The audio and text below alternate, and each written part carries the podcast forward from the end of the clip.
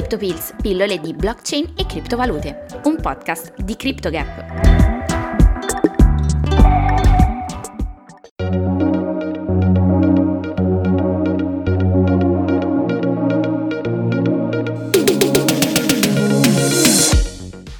Benvenuti a una nuova puntata di Crypto Pills, sempre da CryptoGap ovviamente.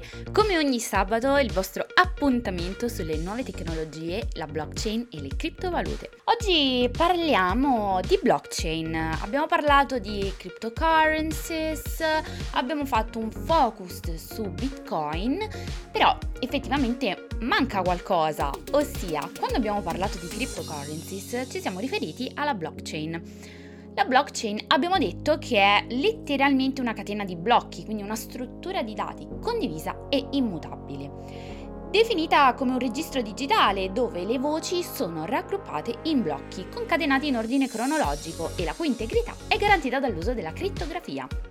Caratteristica fondamentale della blockchain che nonostante possa crescere nel tempo, è immutabile perché il suo contenuto una volta scritto non può più essere modificabile né eliminabile, a meno che non vogliate perdere tempo a modificare tutta l'intera struttura. Ci mettereste veramente troppo tempo.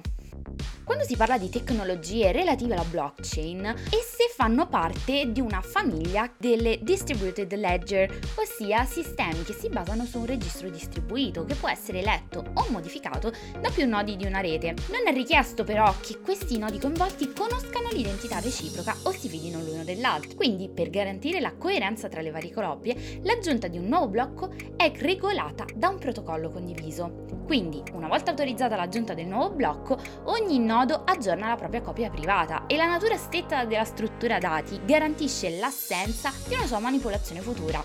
Quindi, a meno che non vogliate modificarla voi, saranno immutabili da chiunque.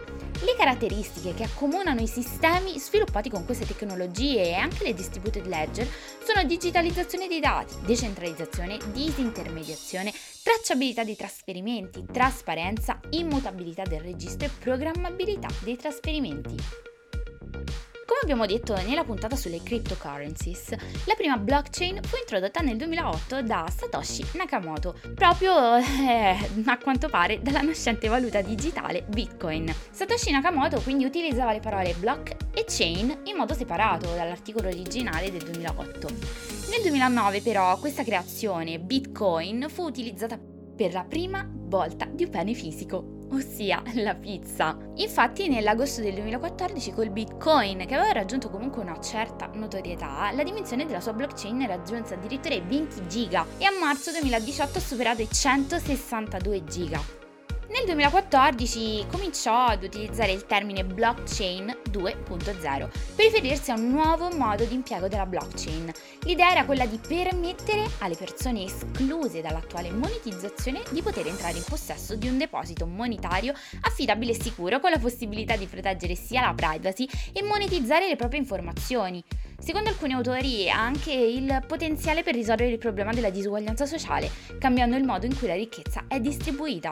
Nel 2017 infine il Parlamento del Nevada ha liberalizzato completamente la blockchain.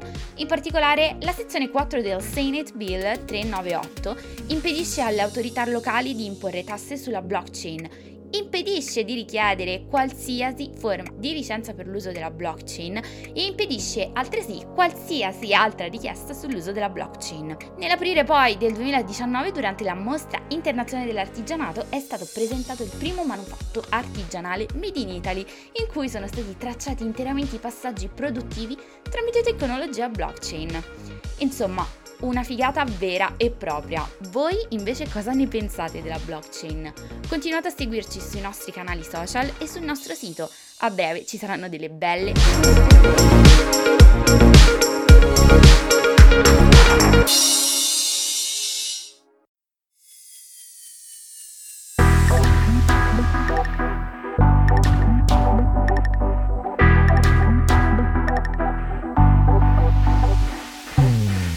CryptoPills, pillole di blockchain e criptovalute, un podcast di CryptoGap.